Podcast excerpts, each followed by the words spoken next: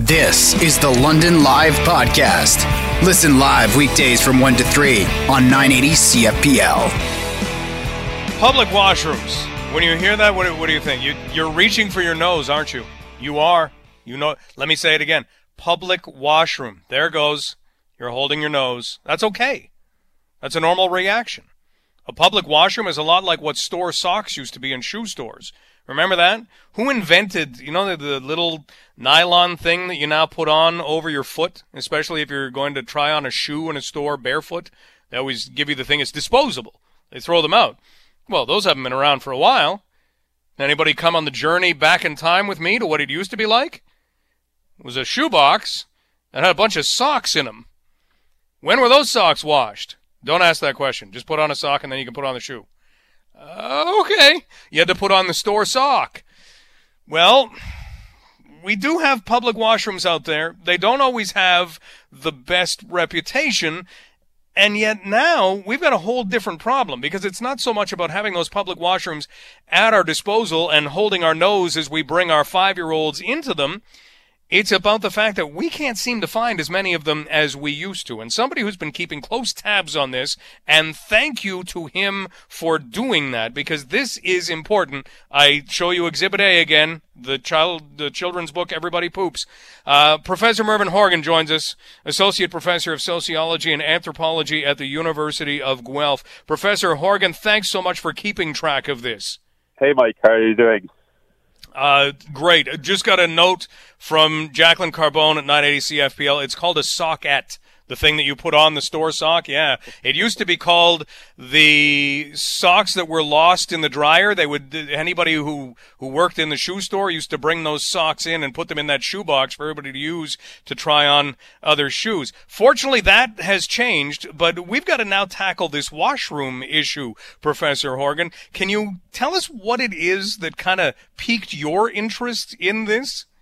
Sure. So, I mean, I'm a I'm a social scientist who's really interested in uh, public spaces um, and thinking about how public spaces are really public goods. They're things that we all can use and enjoy. Um, and that should provide for some of our basic necessities. Um, and so, over the last couple of years, I was working with a graduate student, Edith Wilson, who was very interested in in access to washrooms for people who might have different sorts of needs in terms of, you know, dietary issues, you know, irritable bowel syndrome, things like that, but also more basic issues, accessibility for, uh, you know, people with disabilities, uh, homeless people, like where, where do, where do people go to the washroom? Um, and if you're out and about in public, uh, you kind of generally, most people depend on coffee shops, on Tim Hortons, on Starbucks or whatever.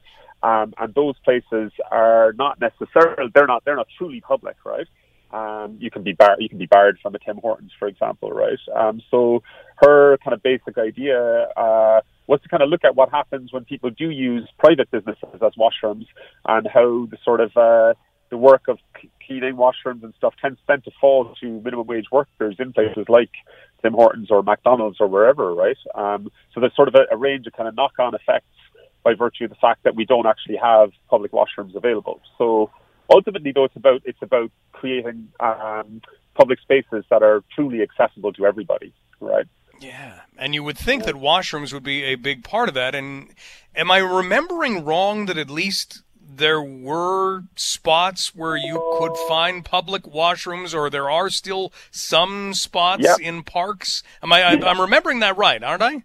Yeah, there used to be a much bigger network of public washrooms uh, in North America in general, but in Canada certainly there was a much bigger network. And then there was sort of a series of, uh, you know, like kind of, I, we call them kind of moral panics, like concerns around washrooms and around what they were being used for, illicit sort of sexual activity or drug use and things like that. And eventually they sort of they would go into disrepair, which this is what happens with lots of public services, right? Things go into disrepair, and then governments say, "Hey, look at this! This is a hellhole. Uh, we should get rid of this, right? Um, and we should let private business sort of take care of it." Um, and what we know from through Edith's research really is when private business takes care of it, it has really knock-on effects on, like I said, on on lower paid workers and on on people who uh, who don't necessarily then get kind of free free use of spaces, right? And so exactly. we kind of we recently wrote an article about it, um, and because we were kind of interested in well after after the the Black Lives Matter protests, which were massive, right, which happened in the middle of the pandemic, when essentially every single public washroom in Canada was closed, and also all the washrooms in private businesses were still closed. Um, we were sort of interested in, in that where did people go because that was thousands, hundreds of thousands of people on the streets across Canada. Um, and also the sort of um, the coverage that happened of that party in May, I think it was, in um, the big park in Toronto, Trinity Bellwoods Park in downtown Toronto, that got a lot of coverage. The mayor of Toronto was there and stuff. Um, and a lot of the tickets that got issued there were for public urination and public defecation because there was literally nowhere for people to go.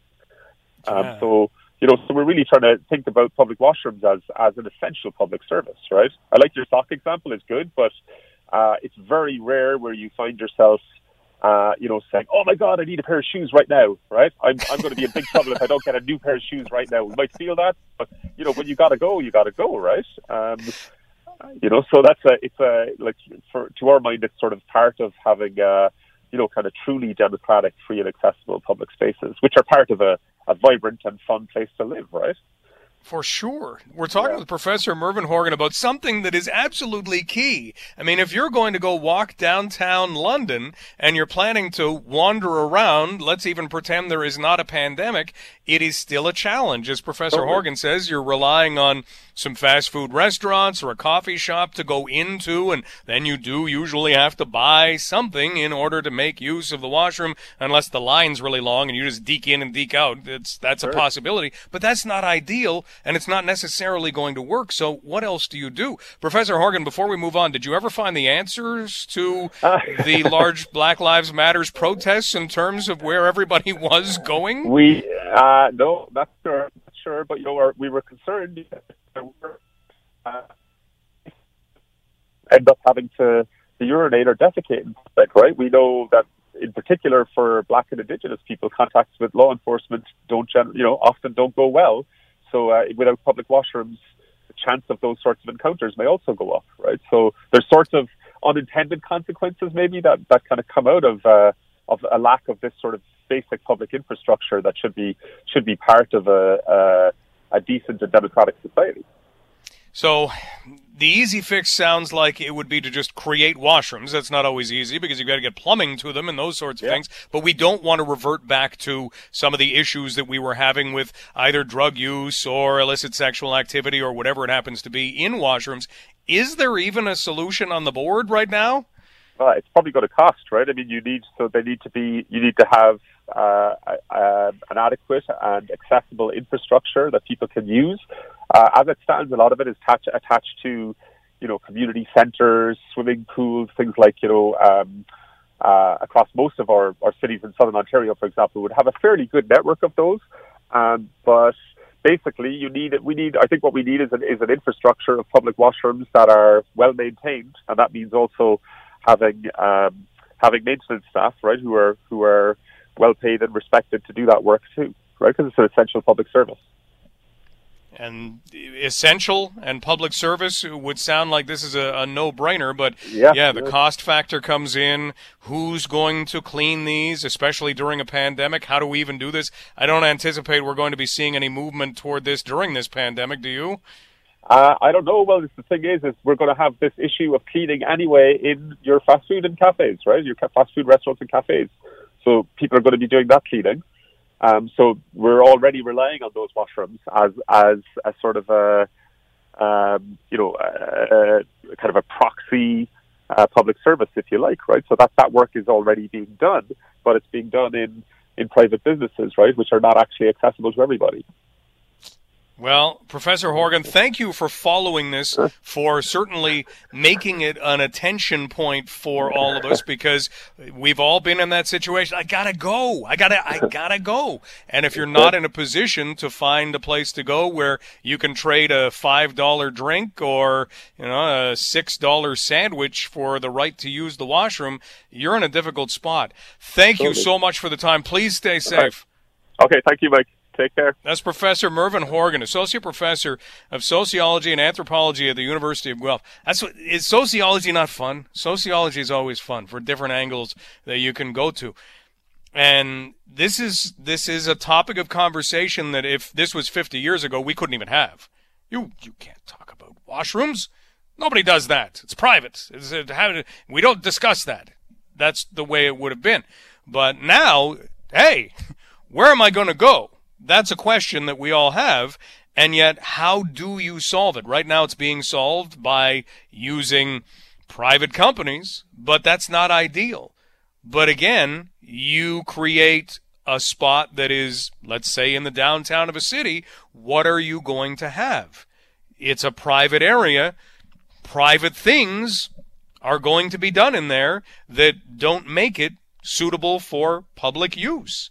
And that's one of the reasons why public washrooms went the way that they did.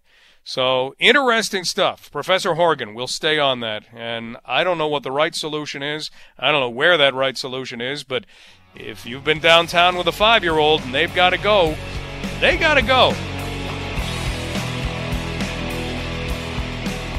There was a time in our lives when hacking meant you had a bad cough. Ugh. Hacked up a lung last night. This is a terrible cough.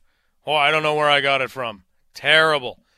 That's all it meant. Now it takes on a whole new meaning, and we have two factor authentication trying to fight it off. We have to have more new passwords.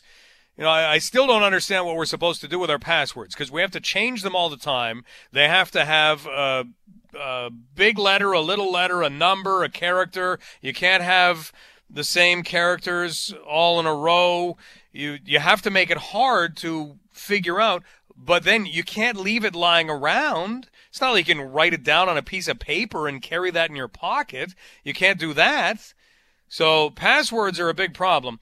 And it all comes down to the fact that people are trying to hack into our stuff. Not every day, but every once in a while, a big one seems to happen. And yesterday, some big people on the big platform that is Twitter seemed to be targeted. Joining us right now is tech journalist and one of our best friends on London Live, Carmi Levy. Carmi, how are you? I am well. My account didn't get hacked, so I'm pretty happy. But I'm guessing if you're Barack Obama, Jeff Bezos, Joe Biden, uh, Kanye West, or Mike Bloomberg, uh, Bill Gates, Elon Musk, you're probably uh, not a very happy camper today, considering Sometimes, what happened to you guys yesterday. That's right. Sometimes it's it's nice to be a little fish. It's it's really nice to be a little fish. If you're the big fish, sometimes you have a bigger target on your back and a bigger hook is set out to catch you. So what exactly did take place here, Carmi?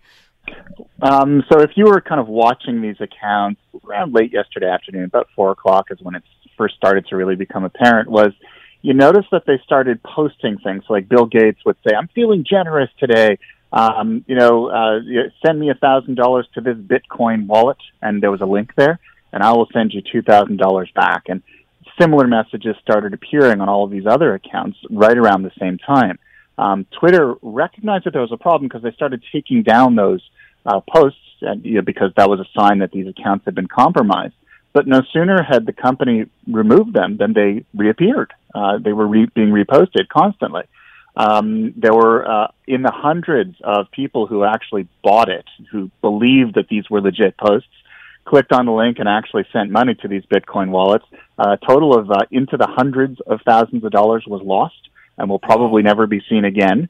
Um, and then uh, later into the evening, Twitter, uh, you know, posted Jack Dorsey, the CEO, of course, tw- uh, posted admitting that they had been compromised. And the scary thing here is that the people whose accounts were compromised were doing all of the things that you had described. They were using strong passwords. They were changing their passwords regularly. They had dual factor authentication where you also have a second lock on the front door. They had that activated because they're famous people. They would, of course, take advantage of all the security features available to them.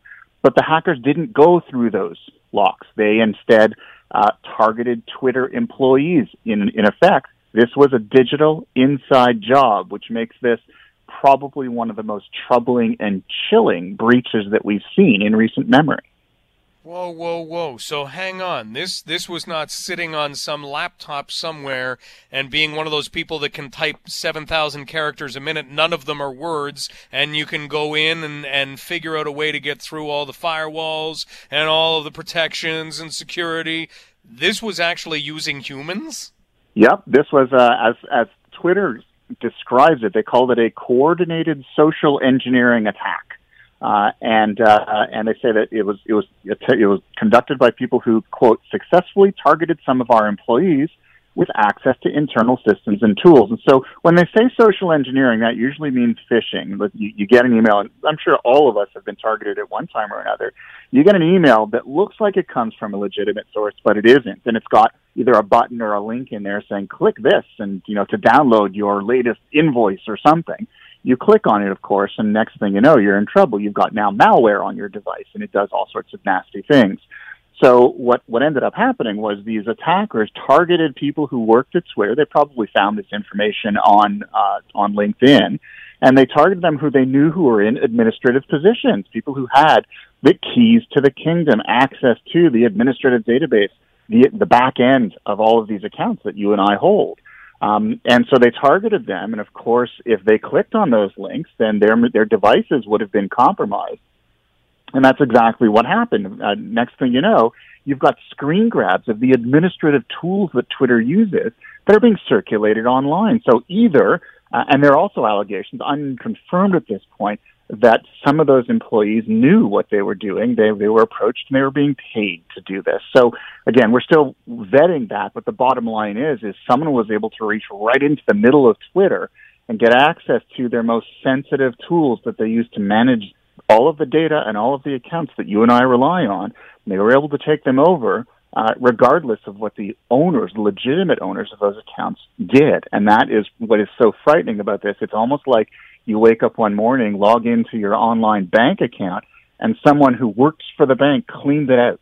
Uh, and uh, you have all the security on it, doesn't matter. They bypassed it. This is the kind of thing that keeps me up at night, Mike. No doubt. We are talking with Carmi Levy, tech journalist, and we're talking about an attack on Twitter yesterday, on certain accounts especially, and it ended up being one of those phishing type scams where it was trying to get you to send Bitcoin, and some people did, thinking that they were going to get double back, just like when that royal prince sends you the email. Doesn't sound a whole lot different than that, but at the same time, Carmi, if this can happen, and it seemed to happen very easily, what do we expect to play out from this triple factor authentication? Well, I think we're probably going to see uh, more layers and tougher layers. So yeah, the you know once we go beyond two-factor authentication, they start calling it multi-factor or MFA authentication. Basically, what it means is they just keep layering them on. So you'll have to give it a password. You'll have to use your fingerprint, maybe your facial uh, recognition. You might use an authentication app uh, where it generates a number every 30 seconds and you have to enter that number very quickly or it'll text you an SMS based uh, method or all of the above. And so, of course, security now, it becomes, it's almost like going through the airport. It keeps the plane safe, but you've got to go through more and more layers. It becomes less and less convenient. So that is kind of what our computing future looks like is we're going to be seeing a lot more security going forward. And I think also we're going to be hearing from Twitter about what they're doing to tighten up their internal controls so that this kind of thing doesn't happen again. This is not so much a technology problem with Twitter, it's a culture problem with Twitter. Their people aren't properly trained, don't have the right security tools, uh, and obviously once uh, an issue is uncovered, the company is kind of slow to respond to it. So uh, Twitter's got some explaining to do, uh, and I would expect we're going to hear more details in the days to come. Otherwise, I worry in a year where there's pandemic, economic collapse, U.S. election, uh, all these things that are happening. Here's a platform that is being used for all sorts of things, including you know statecraft by the president of the United States. Uh, if we can't trust what's going on on Twitter, that's a very worrisome development. This company needs to clamp down on this and hard and fast. Well, we haven't seen a response from them yet, right? Are they in the midst of likely a lot of meetings on Zoom trying to figure out what the right wording is going to be? Yeah, they they've posted a few things, basically sort of describing what they think happens and what they're doing next. Apologizing, Jack Dorsey, the CEO and founder, you know, he said they feel terrible for what happened, and they're they're uh, you know it's an all hands on deck situation. They're doing everything they can to ensure it doesn't happen again, and they want to regain our trust. The usual, like I'm sure their PR people have been working overtime coming up with the right words. We're still not seeing a whole lot of detail about what that means. In other words, Twitter, how are you going to change to ensure that this never happens again? And that's the worrisome thing here. This is a new kind of attack uh, on this scale and at this level of sophistication. My concern is isn't necessarily this attack; it's that it's proven that this approach works, and that other hackers are now going to build on that knowledge going forward. So I would expect we're going to see similar uh, types of attacks, not necessarily against Twitter or maybe against Twitter, but also against other social media platforms like Facebook and Instagram and Snapchat and others. Um, this is kind of the beginning of a new escalation in this never-ending cyber war. Okay, well, our names are not Jeff Bezos and Barack Obama, and we're not necessarily big fish in the sea. Is there anything we need to be doing to protect ourselves? Yeah, I mean, you know, that's the thing is just because we're not famous doesn't mean that we're not at risk. Uh, you know, my data, even though I'm just a, a very small fish in a very big sea, my data is worth something as is yours, as is the data of all of our listeners. So uh, keep in mind that if we are compromised, it's just as disruptive to us as it would be to Bill Gates or Elon Musk. So, you know, let's continue to practice smart password protocols. So, like as you described, hard to guess passwords. I know they're not convenient, but, you know, do it anyway change them on a regular basis every month, two or three months, and never use the same password on more than one system. That way, if one service is compromised, they're not just going to skip off to your Gmail account and then go into there. So I know it's not convenient. You can use uh, password management apps like LastPass or Dashlane to kind of manage it in one place. Those make life a lot easier. Um, and I know a lot of people, myself, we swear by them because it just makes it, you can balance that security but plus convenience. Um, and then also just, you know, go through all of your accounts, make sure that you're actually using them. Because if you're not, get rid of them. It, don't just delete the app. Actually go into the account and close the account out, then get rid of the app. Because if your data is just kind of out there and it isn't being used, it's at risk of being compromised in a future breach. But if you get rid of it, you're gone. This is what happens in, with the Yahoo breach. There were a lot of accounts that were dormant but there was a lot of secret private stuff posted in there. And once that got out there, that caused real problems for people. So clean up your act as well. That can go a long way toward reducing your risk. Great points, great advice as always. Carmi, thank you so much for the time today. Great being here, Mike. Thank you. We'll talk soon. Okay. That's tech journalist Carmi Levy. And as annoying as it is, yeah, look into stuff like that. Carmi mentioned LastPass take a look at it. What it does is it allows you to line up, okay, I have a YouTube password, I have a Netflix password, I have an Amazon Prime password, I've got an email password times about nine. Uh, this is something that will help you look after. But even then, I mean, I'm somebody who looks and says, yeah, but then, then they're all in one place.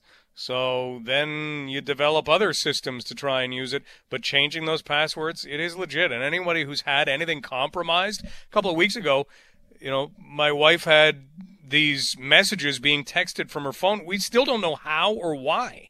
We have no idea. Maybe it was someone just guessing her number. They didn't seem to have hacked into her phone. Nothing crazy has happened since. We talked to everybody, but these sorts of things keep popping up on a more regular basis to all of us. You don't have to be Barack Obama. You don't have to be Jeff Bezos. But you do have to be aware and safe, right? Rough, but true. Things are changing as far as the Terry Fox run goes this year. We heard from Peter Ferguson this morning with Devin Peacock on the morning show, but things have had to change for a number of events. And this is another one on the list. So, what was going to be the usual run in September on July, uh, or actually, we, we will see we will see that coming up on we will see that coming up uh, in September. But we also have the opportunity to kind of look back in time on things as far as the Terry Fox run goes. And it is tomorrow that marks the anniversary, and it's already, imagine this, it is already the 40th anniversary of Terry Fox being in London tomorrow. So when we look at at how things are happening this year, yeah, probably virtually. We're we're still kind of waiting on final details, but in the meantime, we get to mark a pretty unique anniversary in this area, as many municipalities have been marking the anniversary of Terry Fox coming through their area. Joining us right now is London Mayor Ed Holder. Mayor Holder, thanks for taking some time. I, I know you're still in meetings all day. Things are going okay? Yeah, things are great. Thanks. Uh, but I got to tell you, uh, when you want to interrupt any time to talk about Terry Fox, uh, I'm all in. All right. Well, it is. It's amazing that uh, that we've got you here because you seem to have so many different stories. Whether it is Newfoundland and being there in the place where his marathon of hope began, or certainly connections to London. Mayor Holder, where where do you even want to begin? When someone asks you, "Can you please tell me a Terry Fox story?" What one do you start with? Uh, well, you know, I so I'm looking at a in my office. I look at a poster signed by Betty Fox, who just said thanks for uh, special thanks for for the caring involvement that I've been involved with uh, with them. Uh, I know all the family. Uh, uh, Darrell, when he received the uh, Queen's Diamond Jubilee Medal, uh, asked me specifically to. Uh, to invite him up when uh, when actually Terry uh, to, to Ottawa when uh, when Terry was being considered for the Canadian Medical Hall of Fame. Uh, his family really kind of resisted it simply because they're they're very humble people. And so the executive director at the time here in London called me up and said due to your connection with the family would I would I reach out to Darrell and talk to the family? And and so we had a great talk about that. Uh I've got a pair of shoes Adidas specials from uh 15 years ago that uh 20 years ago that uh that uh, Darrell sent me just again as an acknowledgement with the family. So there's you know we've had lots of engagement but maybe the best story and I'll just uh, and then I'll get to anything else you want to cover, but was when uh, I was asked to, uh, on behalf of, um, uh, of the federal government, to lay a plaque to acknowledge Terry as a person of national historic significance, and to do this in uh, St. John's, Newfoundland. It then followed uh, from there uh, a letter from a woman, a resident, Donna Ball, who actually housed Terry in St. John's, Newfoundland, and she said, "How come there's nothing like there is a statue to honor Terry as there is in Ottawa, as there is in uh, Thunder Bay, where he was forced to stop his run, in BC, where he was raised? How come uh, not where he started it?" So I took it to the minister at the time, uh, Jim Prentice, uh, God rest his soul, and um, and Jim said, "A great idea. Do you want to run with it?" Uh, forgive the pun the very next day, I had uh, the uh, minister's chief of staff. I had uh, the person responsible for Parks Canada in my office in Ottawa, and we laid out the the rough works and the plan for what ultimately became a parquet uh, in the St. John's Port Authority. And I was there. Betty had passed away at this point, but Rolly, her husband, was there to and the family to unveil this uh, amazing statue to honor uh, one of Canada's greats. We're talking with London Mayor Ed Holder. Tomorrow marks the 40th, Mayor Holder, the 40th anniversary of Terry Fox arriving in London, Ontario. And we're seeing so many of those 40th anniversaries throughout municipalities across this province. And, and you think back to how how unknown Terry felt when he began that run and what it has turned into 40 years later. It's hard to put into words, isn't it?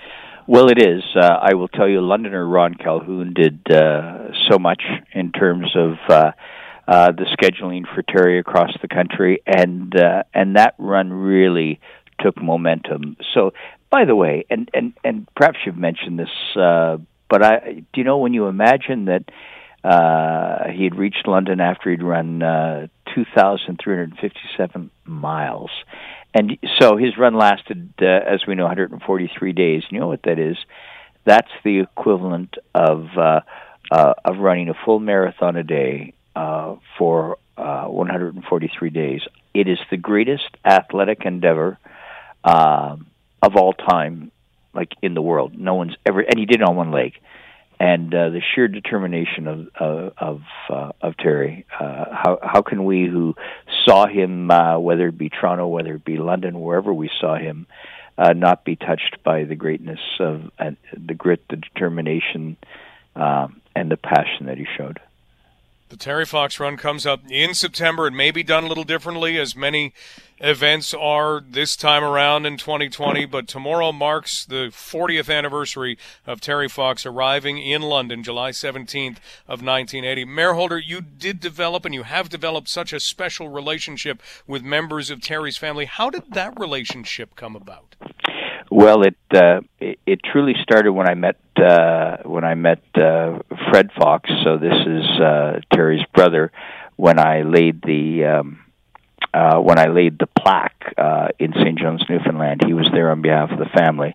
And then when we got the idea to um, uh, to put the uh, memorial in St. John's, uh, then we met the whole family more than once and uh, the great story of John Crosbie, who was then Lieutenant Governor uh, of uh, of Newfoundland and Labrador, and he was hosting the event when we were unveiling, and uh, and he said to me, uh, he said, Ed, do you think uh, you'd like to come over to Government House, perhaps have a dram, and we'll celebrate? And I said, sure. And he said, well, do you want to uh, bring someone? And I said, well, I'm actually uh, escorting the Fox family, so Betty and Rolly and uh, the kids. Sorry, Rolly and the kids. Excuse me, then. And he said, oh, the Fox family. Well, if they come, you don't need to come.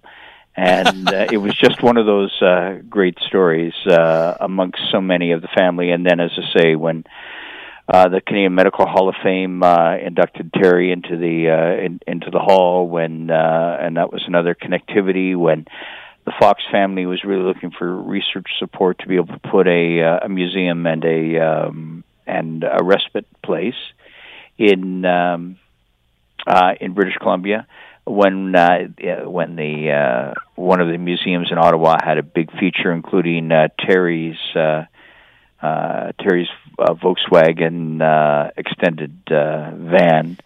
Uh, that was found in a field near London. I don't know if you knew that, but uh, no. And then got refurbished, and uh, it's part of the display now. So, this wait a minute, it wasn't purchased somewhere. They didn't own this. This was found in a field. No, it was found in the field. It was left in a field somewhere. Somehow, uh, I I don't have the story of how it came to near London, but after the run was done, like after he was forced to stop oh, okay. his run, somebody acquired the uh somebody acquired it and just left it in the field to rust and rot. And so that's been refurbished now. So there's just there's just so many stories that uh, that that tie into uh, that that tie into Terry. And I don't know if you know Bill Prestansky out of Ottawa. He's uh, he's uh, someone who is the chair of the Terry Fox Foundation and has has personally raised almost a million dollars to support uh, the. Uh, uh, what the whole purpose of this is to find a cure for cancer, and that's they claim that Ron Calhoun that came up with the uh, with the motto, the Marathon of Hope, and you know, so there's a lot of London tie-ins to uh, to this amazing family. And you think about the family being from BC, how unlikely that is, but you've just listed off so many. Well, he's actually he was actually born in Winnipeg, raised in uh, raised in BC, and then uh, when he was uh, when he was just uh, young in his early 20s. Uh, well, he was 23 when he died. Uh, but uh, decided that uh, he really, to him, uh, this was important uh, that he do this, and um, you know, I mean, again, there's uh, there there there's so many phenomenal stories. By the way, you know, there's this quintessential picture of Terry kind of running uh, down a road, but with trees in the background, painted by Londoner Cliff Kearns, and it's the one that's in hospitals right across the country and uh, copies that often people can get in uh, some of the art galleries and the like. And uh, I'm honored to have one on my wall. But uh, you know, I mean, uh, a lot of touch points with uh, with Terry Fox and and and our city, and uh, we treasure all of them. Incredible. Well, you think of how modest it was when it began, and then what has happened since. I don't know what the latest numbers are, but Mayor Holder at one point it was quoted as having raised over seven hundred and fifty million dollars, and I'm sure we're we're more than that now. Well, uh, we're we're getting upwards of a billion dollars. You know, he himself uh, uh, raised 1.7 million dollars for cancer research, and then in his honor and in uh, in his name, that has gone to close to a billion dollars. And that's that that's just, you'll recall when when uh, where they were looking to find the greatest Canadian and. Uh, I had a couple of them uh, in my top list, and Terry Fox was uh, in my top two uh, and and just because uh, you know he, you know what he did? He he he really brought uh, the Canadian community together like like never ever. He galvanized uh, this country, and uh, you, you know you didn't often see him with smiles. You just saw him often with grit and determination. Um, but I, it, it, one other quick story. So here we are in Ottawa at the Rideau Club, and I'd been asked to MC an event with senators and uh, MPs and the like, and the Fox family. All of them were there, uh, and it was a fundraiser uh, or an awareness campaign more than that for their uh, the idea of this museum in um, in British Columbia. And and uh, so one of Terry's artificial legs was on a on a stand behind me, so here I am talking, and I kept looking back to my right because his leg, his leg was right there. Now he had more than one, of course, for his uh, for his purposes, but it was just such a an eerie feeling, and uh, and I've got some great pictures of the Fox family that uh, on that particular day. So lots of very special memories about a very special person. Mayor Holder, thank you so much for sharing all of this with us. The London connections and everything beyond. He is such an important figure in this country's history, and as you say, such a galvanizing figure in this country's history. Uh, thanks so much for taking some time out of what is, I know, a busy day. We really appreciate it. Please stay safe. Thanks so much. Uh, appreciate this, Mike. Take care. That's London Mayor Ed Holder. That's how many London connections there are. I mean, uh, how many of us could count all of those at the beginning? Remarkable, the ties. And tomorrow is the 40th anniversary of Terry Fox arriving in London, July 17th, 1980. You've been listening to the London Live Podcast. Catch the show live on weekdays from 1 to 3.